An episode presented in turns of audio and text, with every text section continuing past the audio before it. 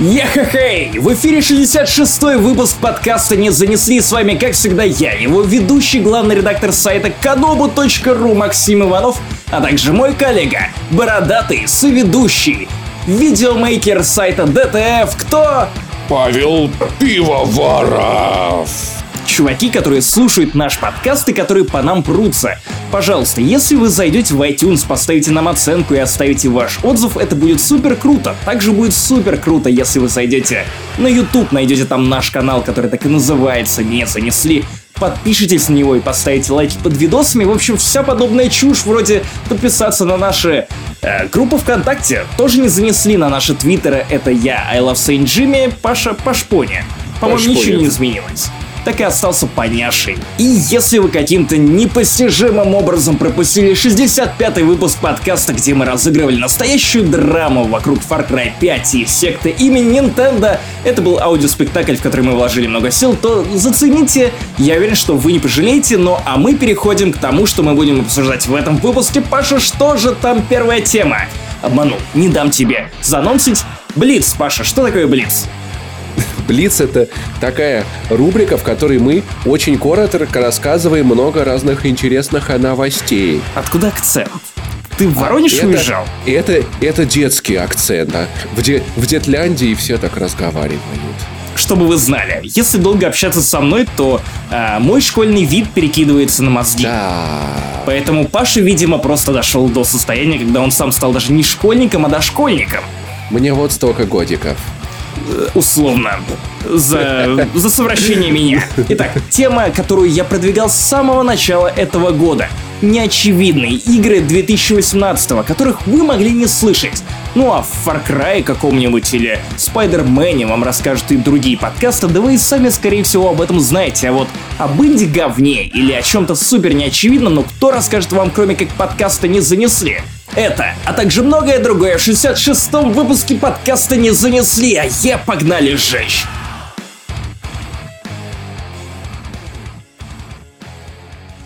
Че, пацаны, ВГТРК? Короче, начнем мы с хороших новостей, которых обычно в нашей жизни бывает очень-очень мало, потому что в нашей жизни мало, потому что все очень плохо. Но ВГТРК, канал, который делает хотя бы что-то хорошее, запустит целый канал с аниме. Скажи, Максим, ты любишь аниме? Итадакимас, соутеска.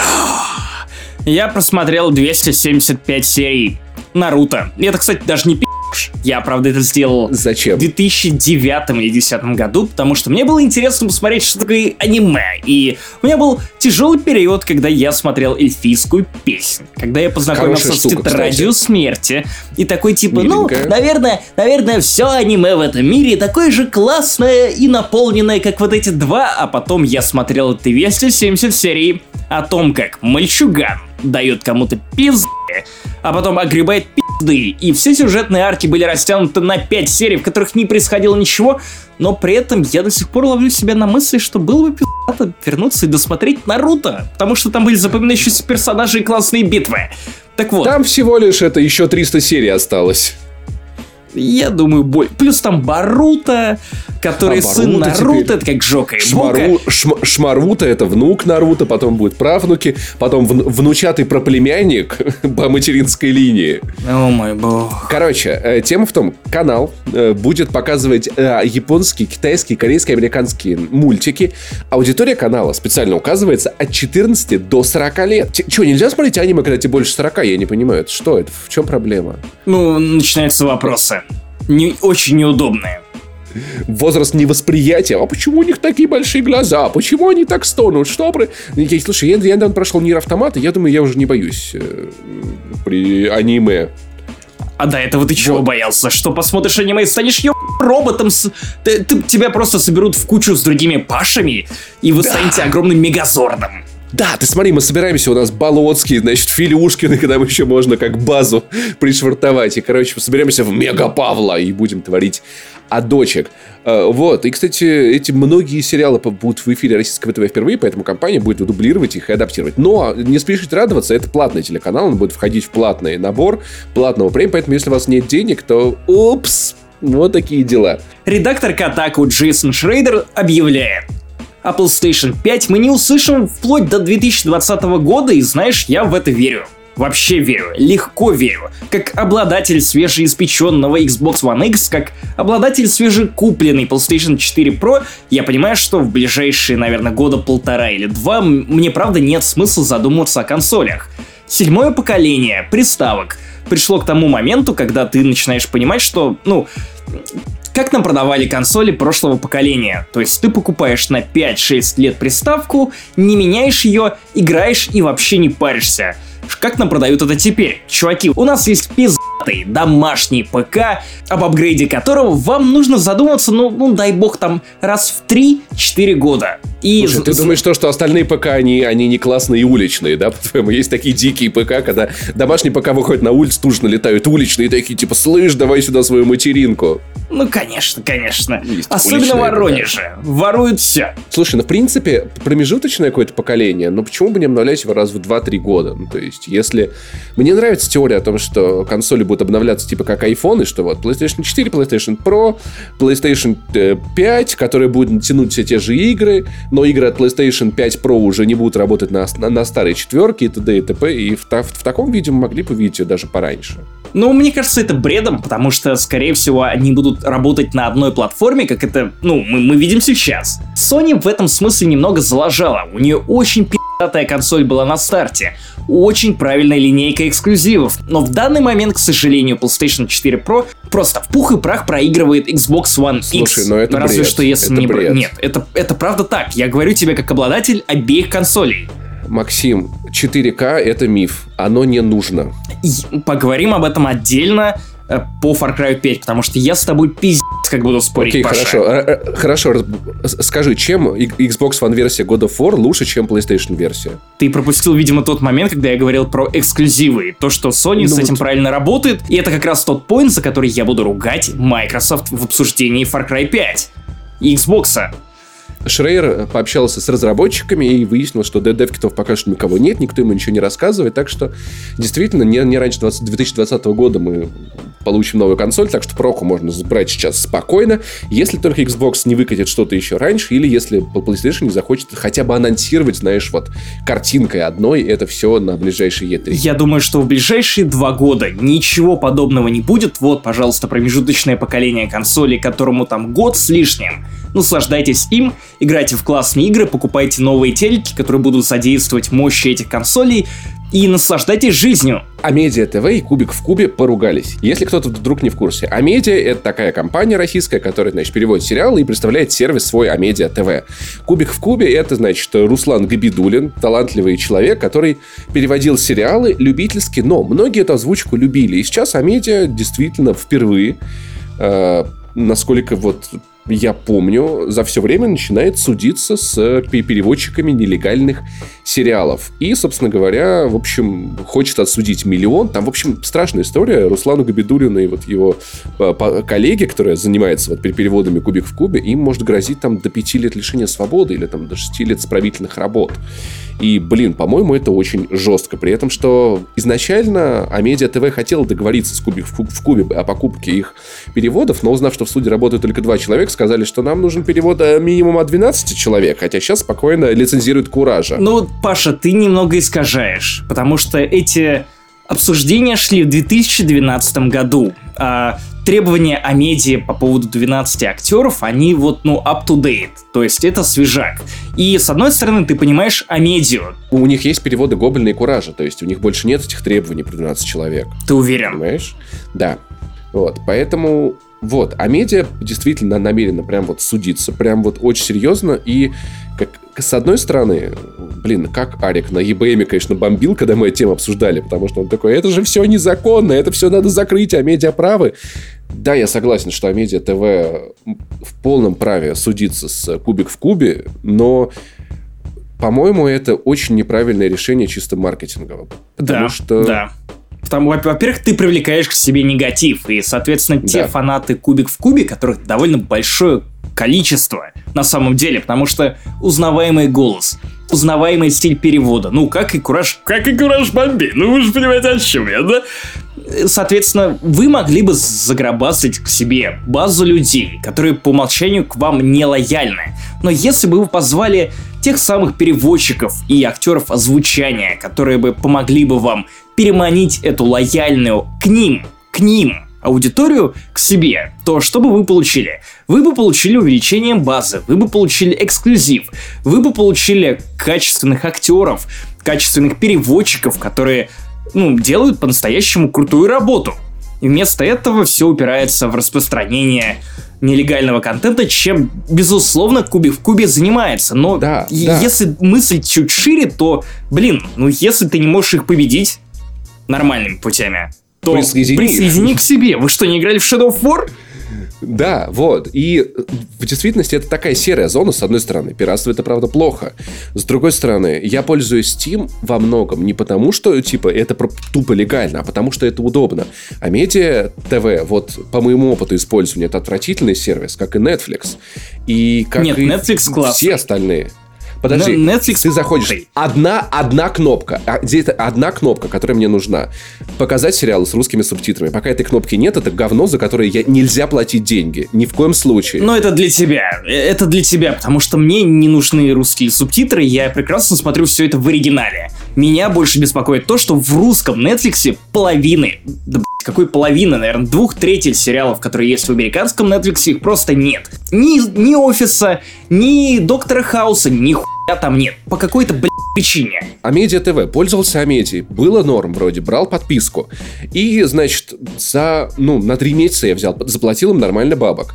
И внезапно я вижу сериал Better Call Saul. Я такой, надо посмотреть Соло. Неплохая идея. Я нажимаю на Соло и знаешь что? Ой, ваша подписка недостаточно подписчная. Давайте нам еще 200 рублей за Соло. Ну, это полный булшит, потому что тот же Сол доступен полностью в Netflix. Вот, и, Я не знаю, как с Амедией, я не знаю, как с Иви, по-моему, так называется конкурентный сервис, но в Netflix есть замечательная кнопка «Заплатить на 30 рублей больше», и ты получаешь контент в 4К. И это тоже дата. Но, с другой стороны, Apple дает контент в 4К бесплатно, по-моему. Я не знаю, если честно. У меня нет Apple TV, и... Мне лень подключать что-либо к телеку помимо моих консолей. Не знаю. По-моему, это какая-то дикость. Благодаря деньги за увеличенное разрешение.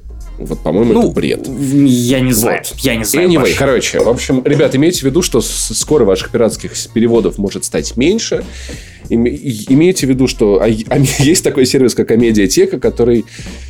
Не знаю, мне лично кажется необдуманными 600 рублями. Я серьезно, я с большим удовольствием готов отдавать 200 рублей, а я платил пиратским сервисам, просто потому что они были удобные. Вот это, кстати, это совсем хуйня, потому что так ты деньги отдаешь людям, которые не занимаются производством этого контента.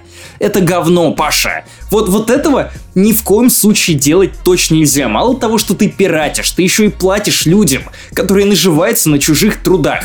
Все равно, что кто-то взял бы наш с тобой подкаст и начал патреонить бы, наживаясь на наших с тобой трудах. Я думаю, что у Амедиа куча плюсов, в том числе та же самая «Игра престолов», которая выходит одновременно со всем миром, и это было важно. Это не стоит. То же самое мир... И хотел сказать юрского периода. Нет, мир Дикого Запада. То же самое. Они во многом молодцы. Они продвигают сериальную культуру. Амедиа в любом случае делает очень правильные вещи по продвижению, по привыканию к тому, чтобы платить за продукты. Но, да, Паша, я понимаю твои претензии, но, мне кажется, из двух зол. Не платить Амедии или платить пиратским сервисам. Мне кажется, что платить пиратским сервисам хуже. Не знаю, в моем понимании платить за говно хуже. Не плати, всегда есть выбор не платить. Тем более, прикинь, если ты сериаломан, тебе нужно подписаться 600 рублей Амедиа, 800 рублей Netflix, сколько стоит Amazon Prime, как это вообще можно делать, что это, за дела? У меня, кстати, был Amazon Prime оплачен на год. Это стоило мне 5000 рублей, это было по ошибке, и, к сожалению, я не смог никак это отменить, потому что... Правила пользования сервисом Amazon Prime, они очень четкие. А все потому, что я хотел заказать себе книгу по «Звёздным войнам».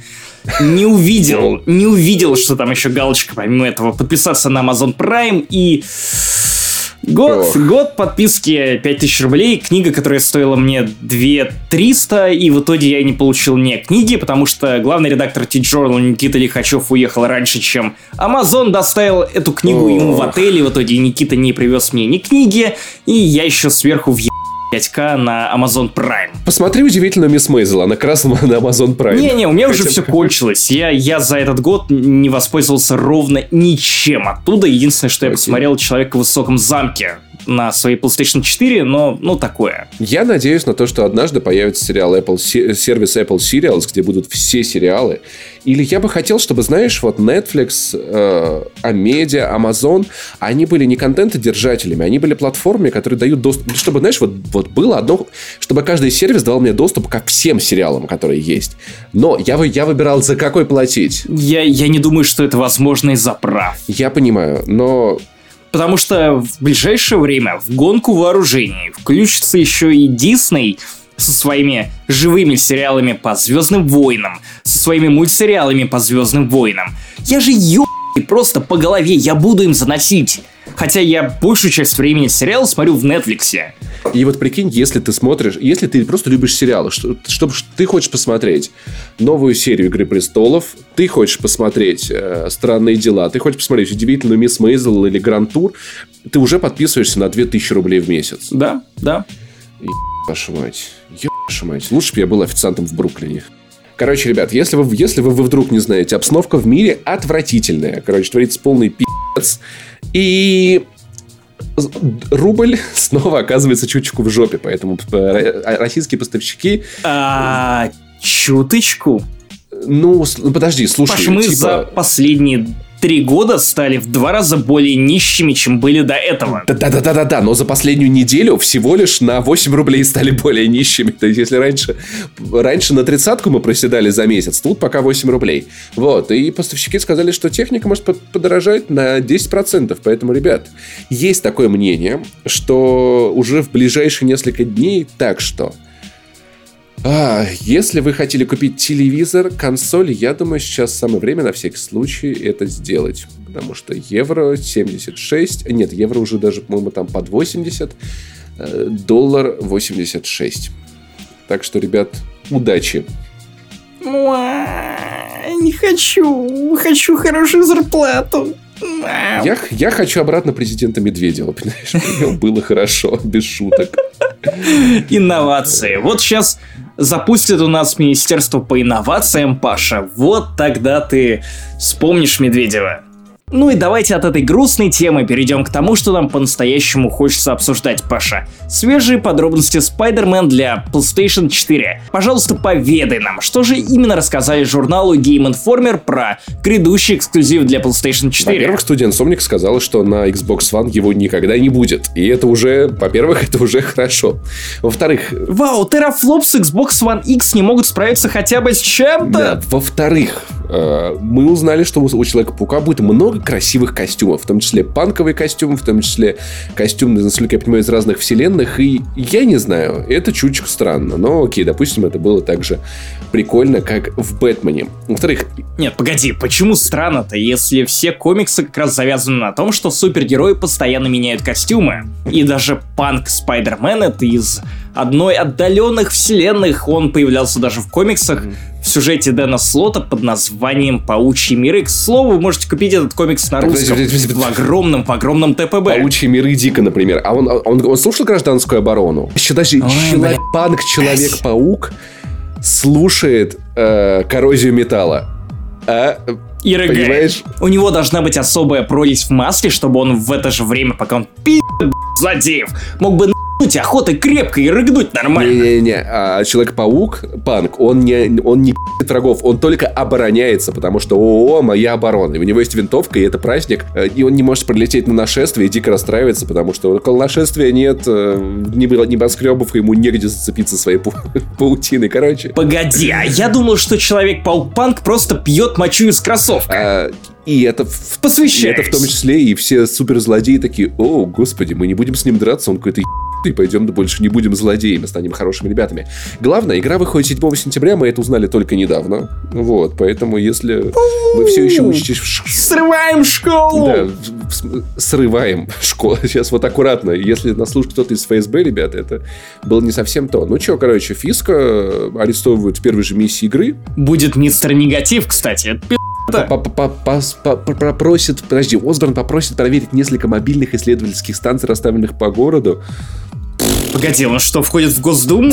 Такой, давай, запрети все мобильные станции, человек. Помимо этого, проверьте, пожалуйста, еще и ФБК. Что-то они против Слуцкого клеветали. Вот, и там типа залетит Человек-паук в окно такой, да. Мистер Негатив, это я, кстати, если кто-то вдруг не знал. Человек-паук такой, я победю тебя. Я такой, ты не победишь меня, ты говно, жизнь бессмысленно. 2018 год будет классным для игровой индустрии. Тут Паша включает мистер Негатива. Привет, будет говно.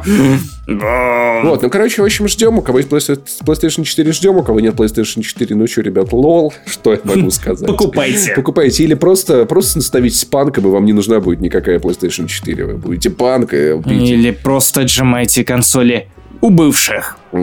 Как некоторые, да? Я верну ее через некоторое время. Мы говорим про консоли или про бывшую? Я не буду отвечать на этот вопрос без присутствия моего адвоката.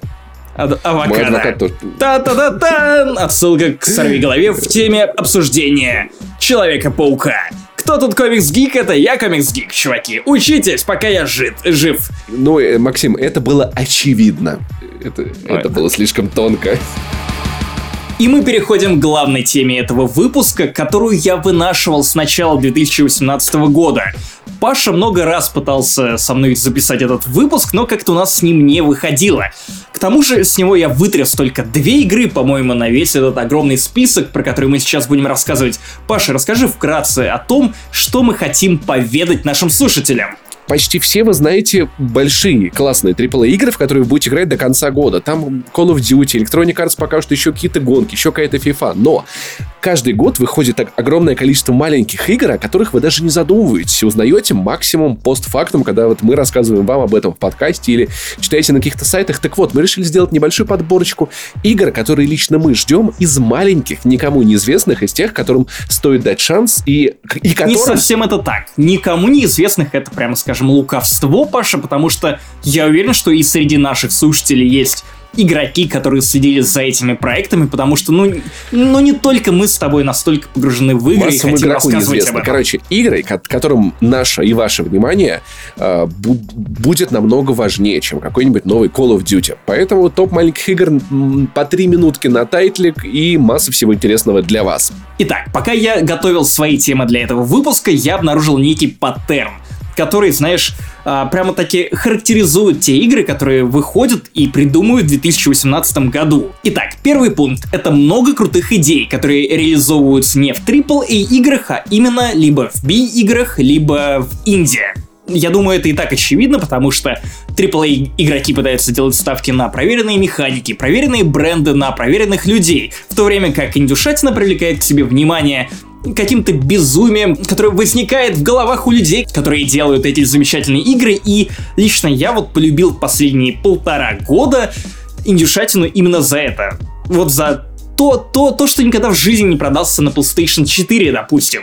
Я уж не знаю, как ты, Паша, потому что ты, на мой взгляд, до сих пор инди-хейтишь. Сам концепт инди-игр мне нравится, то есть когда автор отсекает все лишнее и вот сосредотачивается на какой-то одной, вот двух основных механиках, идеях.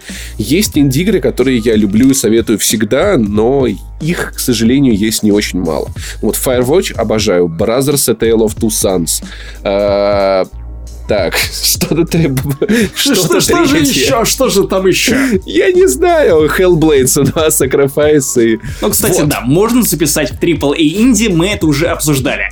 Второй пункт, который я себе наметил, это то, что старики снова рвутся в бой. После того, как они увидели, что, мол, окей, нифига себе, эти... И инди-игры тоже могут что-то зарабатывать, и нам даже не нужно участие какого-то стороннего издателя. Они тоже решили объединяться и совершать что-то классное и значимое. Хотя тот же Кармак и Ромеро пропадали из индустрии, именно с большой какой-то глобальной карты на многие-многие годы. И вот вновь мы видим либо студии, которые до этого делали какие-то хиты общепризнанные, либо люди, которые стояли за хитами 90-х, они снова возвращаются, основывают свои новые инди-студии и предлагают игрокам выбор. Потому что это самое главное, что вообще дают сейчас B-игры и инди-игры, это выбор. Это то, чего так мало в AAA, на мой взгляд. Потому что я не хочу звучать как городской сумасшедший, который ругает AAA игры за то, что они стали хуже. Да нет, не стали. Просто они стали чуть более предсказуемыми, и это неплохо, потому что я всегда знаю, чего от них ждать. но при этом душой я отдыхаю скорее уже в Индии. Итак, третье — это то, что эти игры исследуют жанры и, не знаю, спайки жанров, которые не интересны AAA-издателям, то есть фэнтези, боевик. Ну, кто в это сунется в данный момент? Все эти нишевые жанры, которые, скорее всего, выстрелят в рамках Индии и которые потом пойдут большим издателям, которые наконец-то обратят на них внимание, они зарождаются именно тут. Соответственно, если вы играете в эти игры в 2018 году, то вы предрекаете то, к чему придет индустрия в ближайшие 2 года. Четвертый пункт, который я заметил, это то, что основным инструментом передачи информации и рассказывания истории до сих пор служат 2 основных жанра, которые как-то лучше впитывают в себя эксперименты. Первый жанр очевиден. Хорроры. Как бы мы от них не устали в 2018 году, хорроры все еще предлагают кучу пространства для того, чтобы их авторы могли экспериментировать над тем, что, кажется, уже вообще никто не трогает в инди-играх, а шутеры — просто веселая механика, которая понятна любому. При этом сами шутеры переживают определенное возрождение, которое на самом деле не столько возрождение, сколько возвращение к истокам. Люди на примере Дума, который тоже на самом деле AAA Индия. И пятый пункт. Focus Home Interactive. Если вам что-то говорит название этого издателя, то я вас поздравляю. Значит, вы знакомы как минимум с несколькими пиздовыми играми, которые вы видели за последние годы. Кто такие Focus Home Interactive, Паш? Ты знаешь? Это французская компания, специализирующаяся на издании компьютерных игр. Выступила... Википедию открыл! Вукипедию. Focus Home Interactive — это чуваки, которые последние годы аккумулируют вокруг себя какое-то безумное количество талантливых B-студий, которые хотят делать игры, которые приходят к ним с трясущимися руками, в которых зажаты самые безумные концепты, и эти чуваки дают им денег, дают им шанс реализоваться и дают путевку в большую жизнь. И среди разработчиков, которые рано или поздно проходили через Focus Home Interactive, были в том числе и украинская студия Frogwares Studios, которые делали моего любимого Шерлока Холмса. А теперь они заняты немного другим. И, Паша, вот сейчас я тебе немного предрекаю. Ты посмотришь на количество игр, которые я буду поднимать в нашем обсуждении в течение этого топика, и ты увидишь, что очень многие из них принадлежат или будут изданы именно Focus Home Interactive. Если прямо сейчас зайти на главную страничку их сайта, то посередине красуется Mad Runner Spin Tires. У-ху! Спасибо Focus Home за счастливую молодость в Spin Tires. Пошел ты на... Козел! Да я тебе серьезно говорю. Да я знаю, я просто надеялся, что ты не увидишь это. Я пытался тебя переговорить.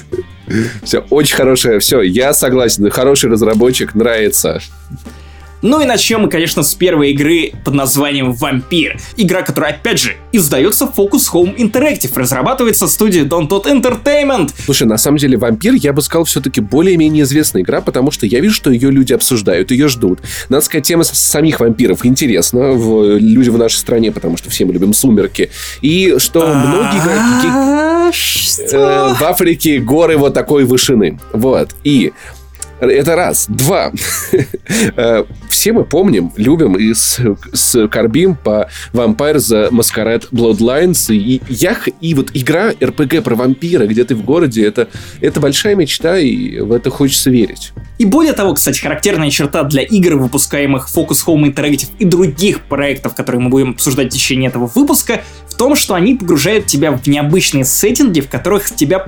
просто ставят в самые невероятные обстоятельства, где тебе приходится совершать выбор, который ты не хотел бы совершать. И знаешь, я скучаю по такому неудобству моральному и личностному со времен, наверное, Mass Effect и хороших частей Dragon Age. Не Inquisition, а хороших частей Dragon Age. Она ровно одна. В смысле первая, да. Все так. «Вампир» рассказывает историю доктора, который становится вампиром и который становится перед страшным выбором. Нарушить клятву Гиппократа или следовать своей новоиспеченной природе, потому что, теперь ты сияешь при свете, как Эдвард Каллен, ты хочешь крови. И желательно не из чьих-то тампонов. Если мы напугали вас «Сумерками», ребят, нет, серьезно, это очень красивая готическая атмосфера. Я думаю, скорее это похоже на вампиров Энн Райс или вообще на Дракулу Брэма Стокера. То есть там все, викторианский Лондон, никаких вот этих вот накачанных мужиков, которые бегают за барышней, чтобы ее... Но тут уже не совсем викторианский Лондон. В конце концов, это 1918 год. Времена, когда по всему Лондону разразился испанский грипп, когда куча людей отмирает просто... дай боже. Это испанский грипп. Они не от меня не умирают, они просто... У них начинается сиеста. В общем, вы в течение геймплея влияете на историю при помощи людей, которых вы можете обратить в вампиры, а можете не обратить. И помимо собственных моральных выборов, которые будут преследовать вас в течение всей сюжетной кампании, у вас будет еще и такой моральный выбор, как убить одного из 6 людей, важных для определенного района Лондона, или не убить, при том, что с убийством или обращением в вампира вашей цели вы начинаете прокачиваться и получать дополнительные скиллы. Соответственно, если вы выбираете никого не убивать, никого не трогать, а игру можно пройти и так, вы остаетесь ни с чем. Ну, то есть, вам становится сложнее сражаться, и это тоже крутая механика. При этом заранее очерчу то, что, скорее всего, у вампарь, как и у любой би-игры, включая тех же Шерлоков Холмсов, которых издавала Focus Home Interactive, будут свои проблемы. Вот на последней сессии, которую показывали европейским изданиям, очень сильно ругали боевую систему вампира, и я думаю, что будет множество проблем, связанных с тем, что и бюджет невелик, и то, что студия не то, что очень опытная, но при этом я верю, что сеттинг будет отработан максимально круто, я уверен, что сценарий не подкачает, и предрекает то, что, скорее всего, игра попадет ровно в ту же самую яму с что и Dishonored, когда ты разрываешься между желанием задействовать все скиллы, которые у тебя есть, и желанием получить нормальную концовку и не поспособствовать буйству чумы в этом городе. Когда ждем ты «Вампир», Максим? А «Вампир» выходит 5 июня, то есть уже буквально через пару месяцев, и это, кстати, хорошая новость, потому что летом наконец-то будет во что играть. И не будем далеко уходить от атмосферы безысходности и викторианского Лондона. Call of Cthulhu. Игра ужастик. Опять же от Focus Home Interactive. Все в этом мире от Focus Home Interactive. Короче, игра от первого лица. Это, так сказать, лавкрафтовский ужастик, где вы расследуете всякую странную хуйню, которая происходит в никому не нужном городе. Вокруг вас туман, грязь, говно. Все хотят вас убить, сожрать, в***ть. И вы во всем этом должны выживать и, значит, вчитываться в эти... Вот чем-то, знаешь, даже напоминает вот какую-то HD-версию Мора. Знаешь, вот как вот Мор выглядел бы, если бы он выходил на Западе и его сдавал. Погоди, а ты не играл в предыдущий Call of Cthulhu? И, кстати, по-английски правильно читается именно Cthulhu, а не Ктулху. Но сразу видно, воронежца. Я так кота назову, косул. Косул — это некая... Это когда косуля скрестилась с котом, а не вот это вот ваше с щупальцами. Купи кота манул и назови его Косул. Вот. Нет, я в предыдущие игры не играл. Это продолжение? Это идейное продолжение или что вообще? Смотри, не совсем так. Это скорее духовный наследник оригинальной Call of Cthulhu, которая была до усрачки страшной. Это был тот хоррор, который шел на ноутбуке моей мамы, и с которым я просто, не знаю, вгрызался в собственные губы, проходя его на даче в полной тьме. Это было жутко, звучит потому эротично. Что ебучие селяне с вилами преследовали меня через дома. Мне приходилось закрываться от них на двери, на щеколды, и они со временем ломали. Звучит еще эротичнее. Они ломали со временем эти двери. Мне приходилось прислонять шкафы, бежать от них через окна и все в этом духе. Но Call of Cthulhu имеет гораздо более богатую историю. Опять же, я уже говорил тебе о том, что это игра, издаваемая Focus Home Interactive. И до этого этой игрой занимались мои любимые чуваки из Frogwares Studios, которые делали до этого Шерлока Холмса.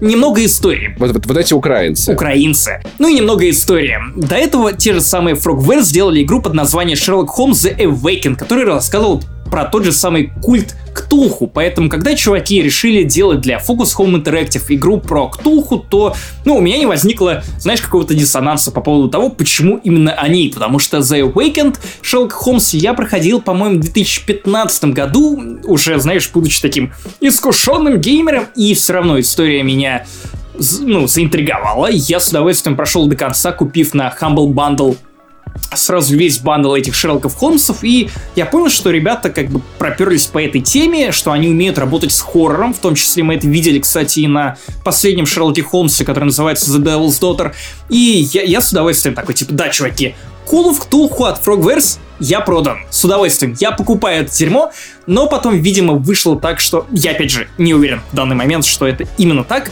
но Frogwares начали сотрудничать с другим европейским издателем под названием Big Ben, и последняя игра в серии Шерлок Холмс была издана именно под их эгидой, и, видимо, права на Call of Cthulhu отошли в студию Cyanide, которые до этого делали очень странную RPG под названием Confrontation, одна из первых, которую я рецензировал в 2012 году для игромании. И, кстати, Cyanide делали сюжетно ориентированную RPG по «Игре престолов», которая выходила на PlayStation 3, которая, кстати, в плане сюжета меня безумно радовала. Механика была полным дном.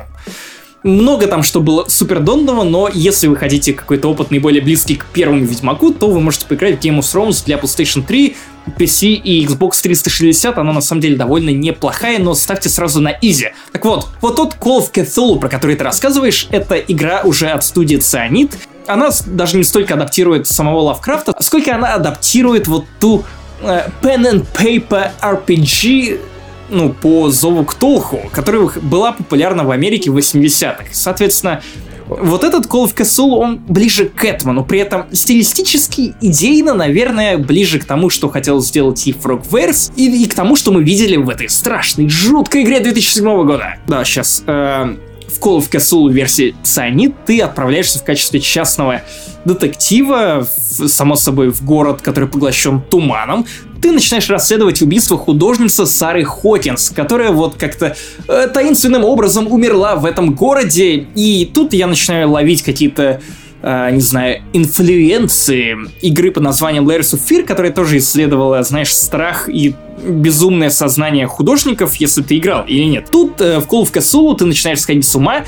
Допустим, тебе нельзя смотреть на врагов, но тебе приходится на них смотреть, чтобы убегать. Главный герой галлюцинирует, и ты не всегда можешь понять, то, что видит главный герой, это реальность, это факт, или это очередная галлюцинация. Соответственно, чтобы приходить к определенным выводам, в том числе для концовки, которых будет 4, тебе нужно будет отделять реальность от того, что рисует ему его больное воображение. В общем, интересный проект, и интересно, что в итоге от, видимо, какой-то внутренней ругади между Frogwares и Focus Home Interactive мы получаем два проекта примерно одной направленности, но с разными идеями, с разным подходом и разной трактовкой Лавкрафта, который, наверное, от упоминаний себя или интерпретации себя просто вертится в гробу последние лет 100. Ладно, окей, а что за Sinking City? Потому что звучит как, тот тоже, но от третьего лица. Да, именно так. Чуваки, которые были заняты изначальной версией Call of Cthulhu, идут делать Sinking City. И при этом он гораздо в меньшей степени опирается на Лавкрафта и его истории. Sinking City — это примерно тот же самый концепт. 1920 год. Вы снова играете за частного детектива, который расследует всякую паранормальную хуйню, которая происходит в этом городе. Но при этом сама игра, видимо, опирается в гораздо большей степени на концепцию открытого мира и в гораздо меньшей степени на оригинальные мифы Говарда Лавкрафта. Само собой, эта игра тоже адаптирует, вот эти щупальца, вот этих ебаных горожан, но при этом это скорее ведьмак, в городе, который поглощен тьмой. И это довольно интересный концепт. Я не уверен, что сравнение с Ведьмаком все-таки довольно корректное, потому что об игре известно не так много. Похоже на Last of Us, похоже. Во многом. Как референс. Во многом. У моих любимых Frogwares, одно из последних видео на канале, посвященном Sinking City, каждый раз, когда я говорю Sinking City, я хочу сказать Dying. Если кто-то помнит этот мем, ставьте лайк.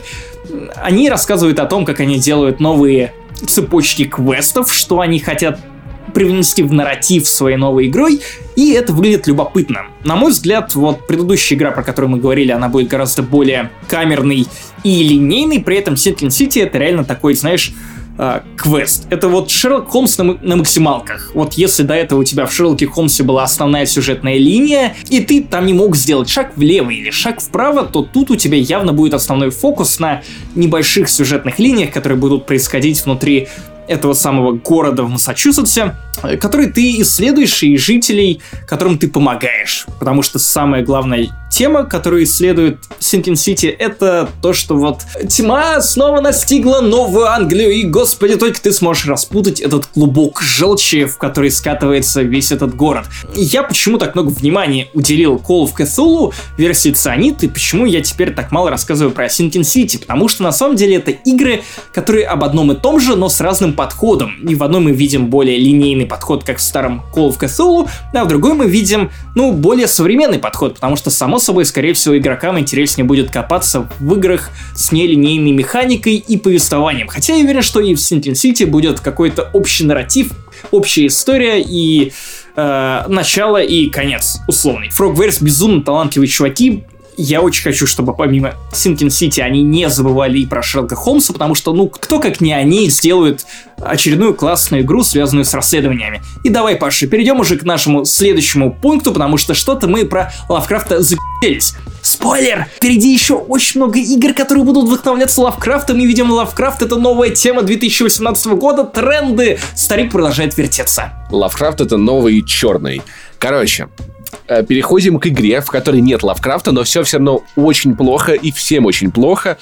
Я не могу сказать, что это прям малоизвестная игра, потому что Banner Saga, кажется, уже везде, и все про нее знают. Но мне кажется, не все люди всех возможных в нее поиграли. В том числе я, Паша, до сих пор не поиграл ни в одну из частей, хотя эта игра вышла даже на iPad. Жду на свитче. Жду на свитче. В первой части игры я играл на iPad, но, кстати, на вторую я уже пробовал на компе, я подключил его к телеку, и было отлично, так что, если что, на консоли, Максим, это лучше наверстать даже на большой, потому что игра охренительно красива. Banner Saga, ощущения, с которыми я закончил вторую часть, были такие, это новый вывод «Властелина колец», потому что сюжет взял такой оборот, что я рот ебал. Это нет смысла пересказывать.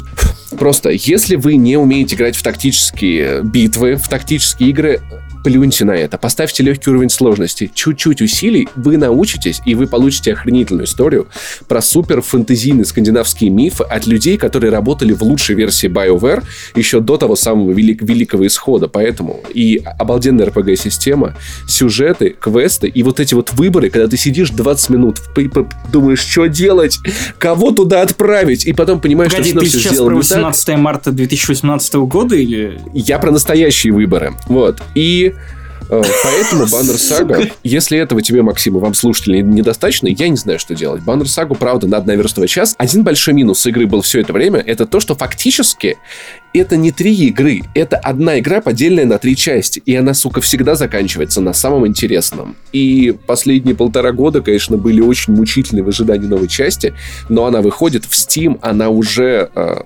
записана с русскими субтитрами, поэтому я надеюсь, со старта я смогу в нее нормально играть, и вы все сможете. Если что, на ваших PlayStation, на ваших Xbox, на вашем ПК, на ваших iPad'ах Banner Saga. Кстати, не рекомендую играть в Banner Saga на iPad'е, потому что все-таки, система сохранения решений, она вам будет нужна, так что лучше выбрать одну платформу, наверстать эту игру, и я обещаю, вы не пожалеете, я не знаю людей. Не играйте в Ash of Gods, это не совсем то, ребят, поэтому ждем уже летом. Скажи самое главное, анонсировали они ее для Nintendo Switch или нет, потому что это реально самый важный вопрос, потому что на Switch'е в Индии играть безумно круто. Да, на Nintendo Switch я не видел официального анонса, но, судя по слухам и по логике, она обязательно должна выйти. Круто, как только выйдут все три части, с удовольствием куплю.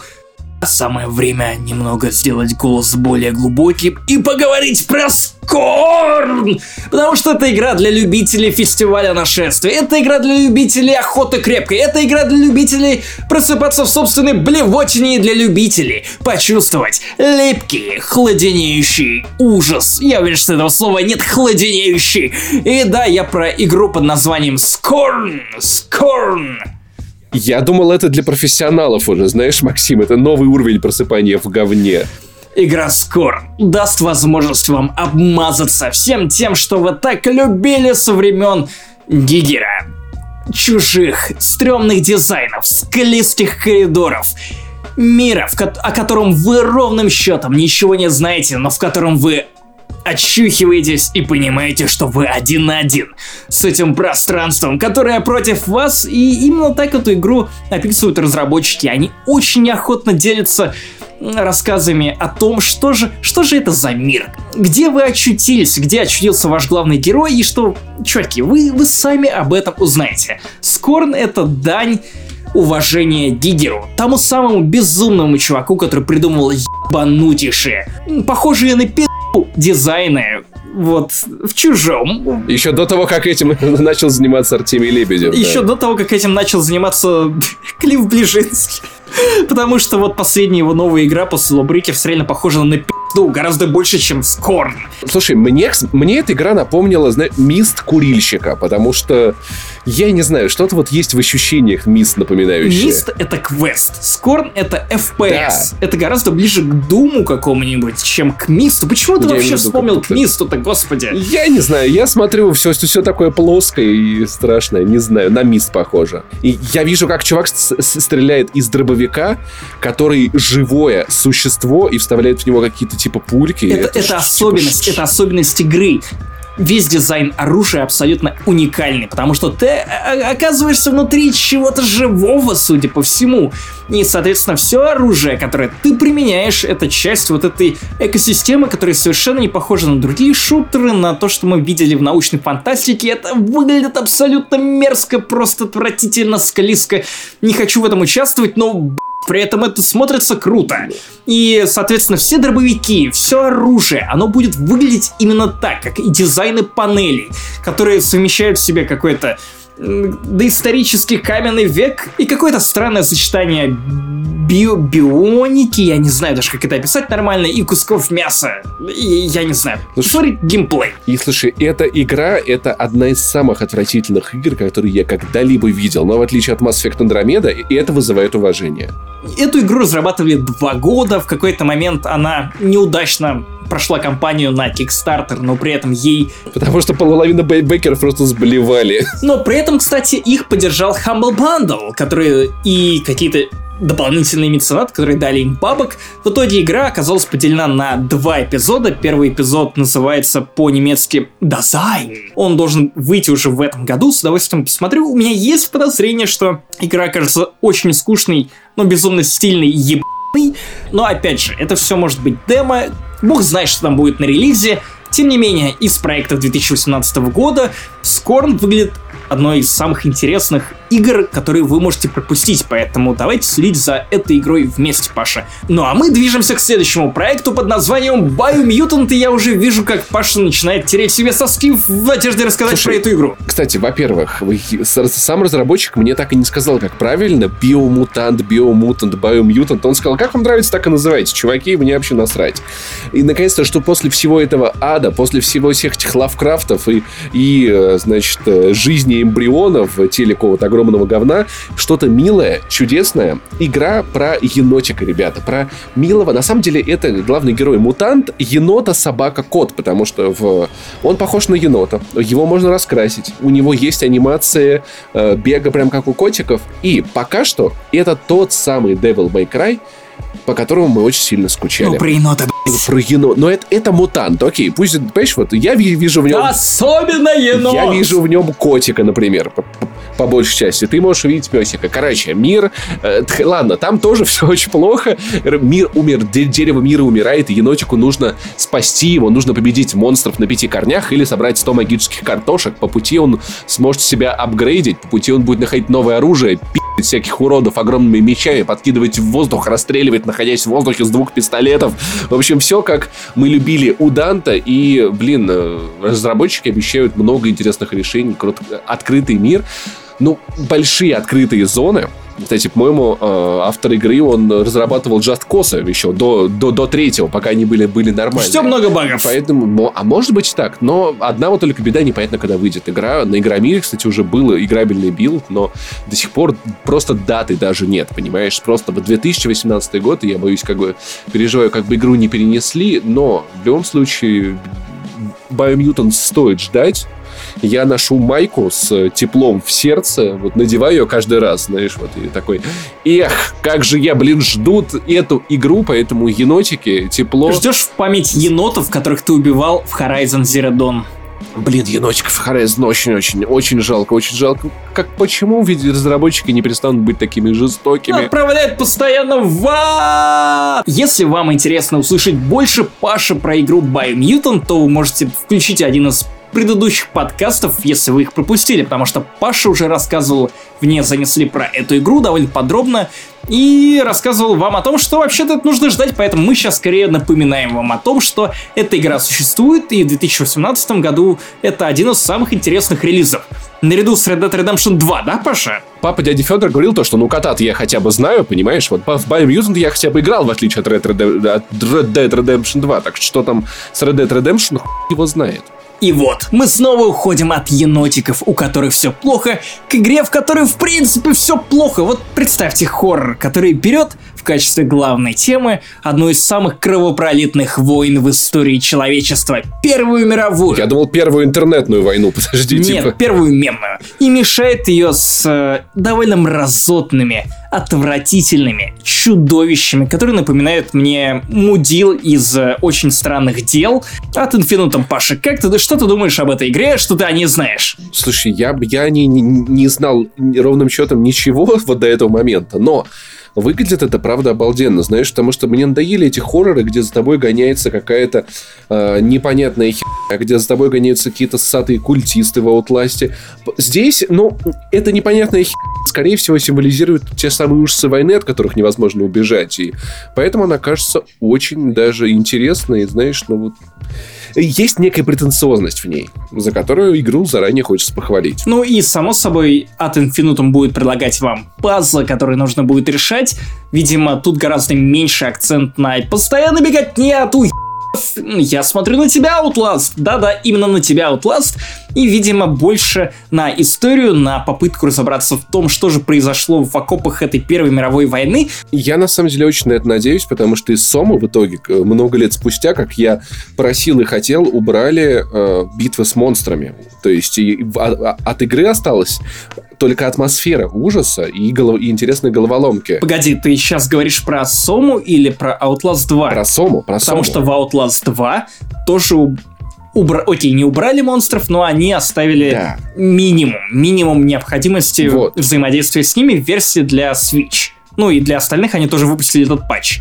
Я рад, что разработчики инди-хорроров начали понимать, что никому не интересны эти драки. Они не пугают, когда ты понимаешь, что тебе просто надо за 3 минуты найти решение этого монстра или просто сбежать от него. Поэтому большая роль истории, большая роль атмосферы. Я надеюсь, что Ad Infinitum, как говорила моя мама, жуть какая-то, учтет все эти штуки, потому что выглядит игра, правда, интригующе. Но, к сожалению, у меня есть опасения, что в 2018 году мы ее можем и не увидеть, потому что ее разрабатывает очень небольшая команда, которая дает не очень много апдейтов, и у меня сложилось впечатление, что она сыровата, несмотря на недавний трейлер, и, ну, наверное, это все как-то плавно переедет на 2019 год. Очень странный, очень свежий и непопулярный сеттинг, который берется, переворачивается и перекладывается на механику довольно популярного жанра. Ну а теперь от одного инфернального мразотства мы переходим к другому инфернальному мразотству. Паша, что ты знаешь про Agony, которая должна была выйти 30 марта 2018 года, но которую перенесли на неизвестный срок? Слушай, ну я знаю, что, во-первых, эта игра выглядит так, как нормальный Doom должен был выглядеть. И это раз. Потому что здесь реально ад — это не просто те же самые лаборатории, просто красненькие. Во-вторых, я знаю, что от нее можно обосраться. В-третьих, я знаю, что ты хочешь про нее рассказать. Я хочу про нее рассказать, потому что, знаешь, когда я видел ролики Agony, я думал о том, что эта игра воплощает в себе то, чего не смогла достичь Dante's Inferno.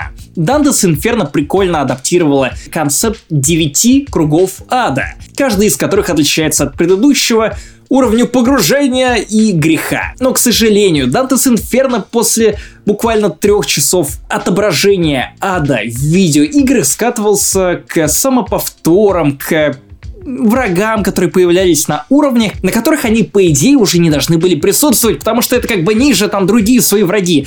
И Эгони показывает ад во всем его, хотел сказать, великолепии, но, скорее всего, ужасе. В настоящем здесь, как колонны, используются позвоночники, стены собираются из детей, на которых гигантские черти кладут камни. И вот скажи, у тебя ни разу не было вот серьезно в Думе ощущение того, что ад какой-то недокрученный? Слушай, Дум немного не про это, потому что Дум рассматривает ад как параллельное измерение с монстрами, а не библейское что-то. При этом Эгони работает именно с изначальным концептом и пониманием ада, как и Дантес Инферно.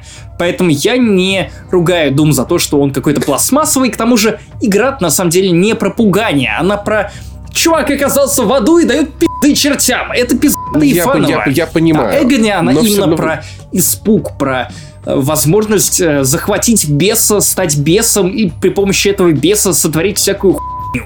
Но, как бы классно Эгони не выглядела, книга все равно лучше. Итак, из преисподней подземелья и адского ада мы, ребят, с вами уносимся далеко-далеко. Снова к Лавкрафту. Так заявляют разработчики, Паша, да. Снова Лавкрафт. Я говорил тебе о том, что Лавкрафт будет крутиться в гробу в этом выпуске. Лавкрафт будет в следующей Call of Duty. Лавкрафт будет главным героем FIFA 2019. Лавкрафта добавят в виде DLC вместо всех орчих генералов Shadow of War. Make Lovecraft, not Warcraft. Игра, которая выглядит как No Man's Sky Сасай. На самом деле она выглядит как Субнотика не под водой, а на Луне. Moons of Madness. А для меня она выглядит как Layers of Fear, опять же. Но про марсианина, который пытается исследовать собственные глубины безумия, которые он постигает на этой красной планете. Да, потому что во-первых, вопрос, а почему Moons of Madness, когда действие происходит на Марсе? Типа, это нормально, это нет, это может быть Mars of Madness. Во-вторых, это такой, вы типа ходите в скафандрике, там что-то чините, вы разворачиваете лунную базу, знаешь, вот этот вот Илон Маск, вот этот вот человек, который перерыл в Илона Маска и отправился, заходите в пещеру, а там ваш дом, обои, какое-то говно происходит на вас, опять викторианский Лондон, давящая атмосфера, в общем, что-то максимально. Да какой викторианский Лондон? О чем ты говоришь, Паша? Ну, здесь такие обои старые, как будто бы ремонт был последний раз в викторианском Лондоне. Я не знаю, это пещера в Марсе. Там... Паша, речь идет про первый аутпост научный на Марсе, на который прислали людей. И чувак внезапно начинает видеть свою мамашу, которая пытается расцарапать ему скафандр. И он не понимает, это галлюцинация или не галлюцинация. И вот в этом Лавкрафт, как и в Sinking City, как и в Call of Cthulhu. Понимаешь? Вот, ну так я о том и говорю, что викторианский Лондон в этих пещерах, в которые он заходит, и там происходит непонятная какая-то херня. Возможно, его мама, она из викторианского Лондона, кто его знает. Вот, ну короче, в общем, симулятор Илона Маска. Позволь мне комментарий. Выглядит это безумно стильно, музыка охуительная. Уже в трейлере ты слышишь, что, вот такого хоррора я не слышал и не видел, и хотел бы увидеть, потому что очень мало кто... из игроделов, прям сразу пахнул навигатором игрового мира, пытается именно воссоздать или, не знаю, погрузить вас именно в такое. Dead Space мы уже видели, но Dead Space скурвился давным-давно. Слава богу, что в этом году выходит Moons of Madness, если выйдет. Мне будет стыдно, если они не выйдут. Эй, разработчики, если вы нас слушаете, мне будет стыдно за вас, если вы это не релизники. В общем, выглядит довольно классно, и... из всех концептов, в том числе и концептов Лавкрафта, которые, кажется, просто бесконечно может быть интерпретируем в 2018 году, один из самых интересных. К тому же я просто не могу смотреть уже на эту игру, не держа в голове и Интерстеллар, и Марсианина с Мэттом Деймоном, и куча других замечательных произведений, которые романтизируют, знаешь, вот эти попытки колонизировать отдаленные планеты. К тому же тут у нас еще и отсылка к Боуи в первом же трейлере. В общем, я жду Moons of Madness. Я думаю, что это будет один из самых ярчайших релизов этого года. Такой же скрытый, спящий хит, как и Layers of Fear, в который никто не верил, но который потом стал очень народным. Игра «Огонь ведьмы» или Witchfire — это, собственно говоря, опять у нас что-то викторианско-кладбищенское с кучей уродов и мразей на экране. Не совсем. Шутер, который... Не совсем, Паш. Он напоминает мне, я бы сказал, Painkiller, потому что очень динамично, намного интереснее интереснее, чем другой шутер про чертей, который ты сильно любишь. Стилистически выглядит круто, но типа что это? Ну, Паш, на самом деле ты не совсем прав. Хотя, с другой стороны, ну, наверное, немножечко ты прав. На одну треть я прав. Ты прав. В смысле, немножечко, как минимум на одну треть. Во-первых, это игра создателей Vanishing'ов Ethan Carter. И, соответственно, если вы читали их блог или их сайт, то они тоже рассказывали о том, что типа, да, чуваки, мы знаем, что немного странно как бы делать шутер после симулятора ходьбы. Ну, с другой стороны, мы хотим сделать шутер, и как бы три кофаундера нашей студии, они до этого работали в People Can Fly, студии, которая разрабатывала не только Painkiller, но и замечательную игру под названием Bulletstorm, которую, если вы до сих пор не прошли, то мы с Пашей вам оба очень-очень советуем. Итак, про их новую игру под названием Witchfire в данный момент известно очень-очень мало. Она вроде как должна выйти в 2018 году, но я совершенно в это не верю. Конечно же, она перенесется кучу раз, потому что все, что на данный момент у нас есть, это пара абзацев в блоге разработчиков, а также вот небольшой трейлер, буквально минутный, в котором мы можем посмотреть на какие-то, видимо, ранние этапы разработки этой игры. Я очень надеюсь, что мы получим гораздо больше этого дерьмишка на E3 2018. В любом случае, даже если эта игра не выйдет в этом году, я хочу, чтобы вы обратили на нее внимание, потому что она абсолютно точно стоит того. Witchfire — это FPS, который в лучших традициях шутеров, которые пытались до этого что-то сделать на ту же самую тематику вроде Xena Clash, если вы помните две части этой игры. Это шутер, который поместили в фэнтези-тематику. Соответственно, у вас тут особенное оружие, которое отдает магии. У вас, соответственно, особые скиллы, особые враги и особый антураж. Про шутер известно, ну, пиздец, как мало. И Паша тут мне не даст соврать. Но при этом не поленитесь. Посмотрите этот минутный ролик на канале Ostronauts, который разрабатывает эту игру, и просто, ну, также запрыгните на тот же самый хайп-трейн, что и я. Потому что, ну вот, Паш, вот ты увидел эту игру, скорее всего, сейчас первый раз. Что ты думаешь про нее? Зацепила ли тебя идея? Этот первый геймплей нравится мне больше, чем первый геймплей Думо недавнего. Так что, да, определенно есть смысл ждать, интересоваться. Следующая игра в нашем списке Блин, Макс, я даже не могу это сразу выучить. Blasphemous, Паша. Это игра, которая не факт, что эта игра даже пройдет свой Kickstarter, поэтому, кстати, вот опять же, если у вас есть желание поддержать эти неочевидные игры, про которые мы с Пашей рассказываем вам в течение 66-го выпуска не занесли, то, пожалуйста, вы можете повлиять на судьбу Blasphemous прямо сейчас, занести им немного денег, потому что чуваки более чем заслуживают этих несчастных копеек, которые вы можете вложить в разработку этой замечательной игры. А, нет, Blasphemous. Что это такое, Паша? Ты наверняка уже посмотрел начальный ролик и можешь рассказать свои впечатления от этого двухмерного платформера, который напоминает Кастлеванию. В ее лучшие годы. Я знаю Кастлеванию. Я не знаю, зачем нам нужна еще одна Кастлевания сейчас, типа. Ну, за тем, что у нас до сих пор нет двухмерной нормальной Кастлевании, и я не беру Mirror of Fate или Mirrors of Fate, не помню, как точно она называется, для Nintendo 3DS, хотя я вспомнил, что потом ее ремастерили для Steam и, вероятно, для консолей. Неважно. В общем, она была недостаточно удовлетворительной. Последняя Кастлевания под названием Lords of Shadows 2 тоже была очень такой себе странной, хотя первая часть Lords of Shadows была довольно классной. Одна из моих любимых игр для PlayStation 3.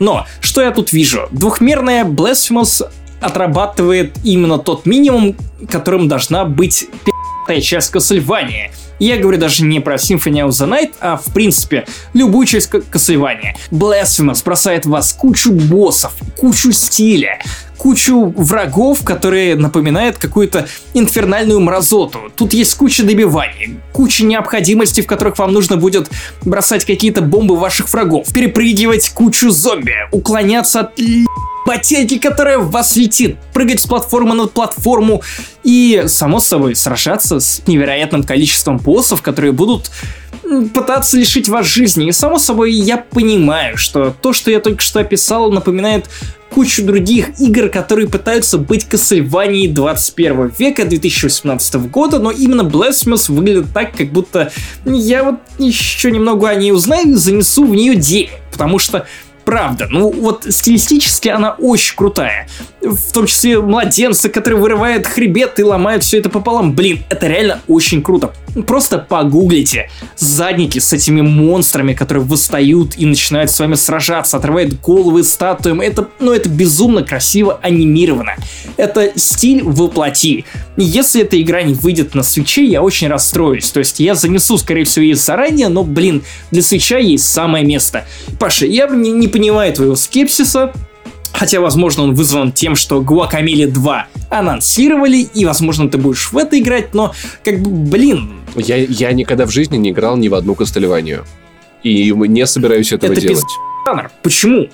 И в Metroid 2 тоже не играл, и в Кастельванию... Нет, просто я... Почему? Почему? Это пиксельное с видом сбоку, все, вот 2 из 2, типа, до свидания. Я смотрю на это и не вызывает никакого интереса. Как, кстати, следующая игра, которую... Последняя игра в нашем списке, Project Warlock. Слушай, Doom и Wolfenstein, они уже были. Почему? Что это здесь делает?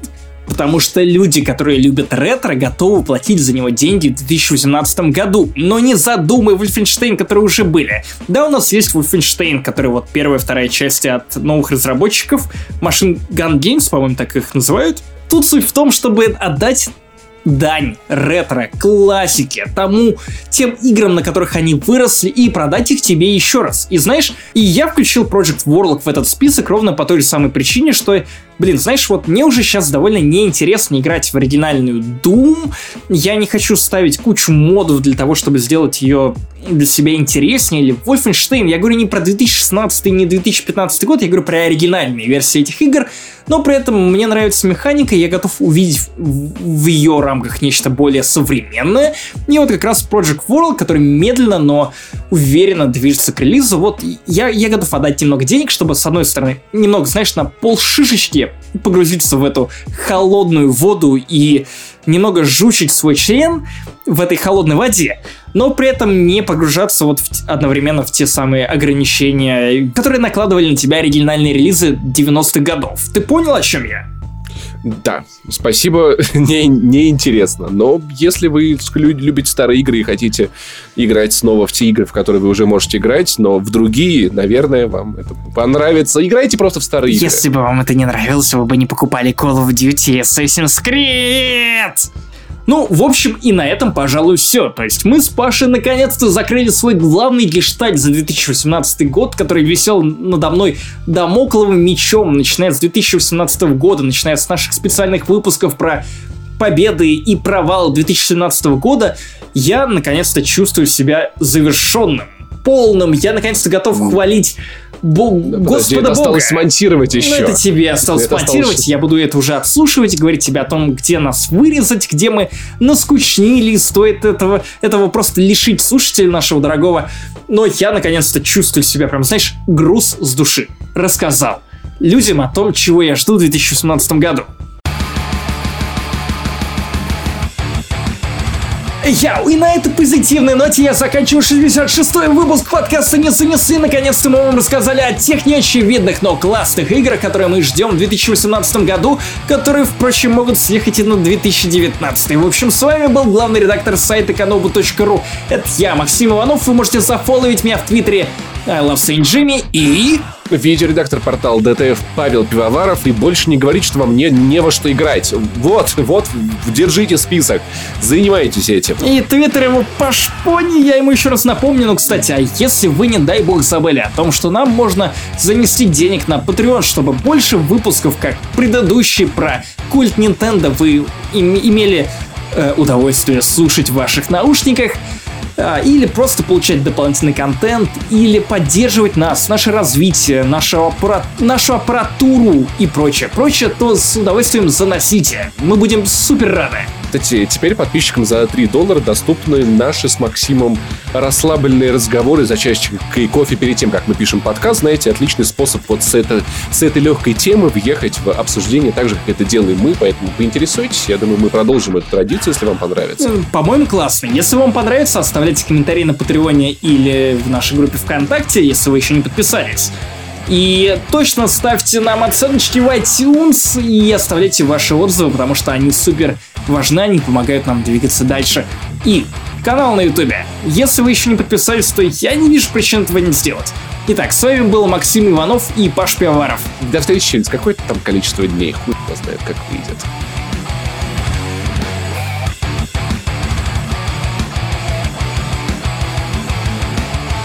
Слушай, ты не замечал, что Ромеро похож на Адама Сэндлера, который отрастил длинные волосы? Просто звук бьющегося стекла, как я встретил вашу маму. Когда кто-то тебя указывает на что-то, и ты такой, блядь, правда же так? Это же всегда так и было. Господи, мы знаем, что, Адам, что это ты, выходи. Ромеро, зачем ты снимаешься в куче говна для Netflix уже который год? Зачем? Просто, господи боже!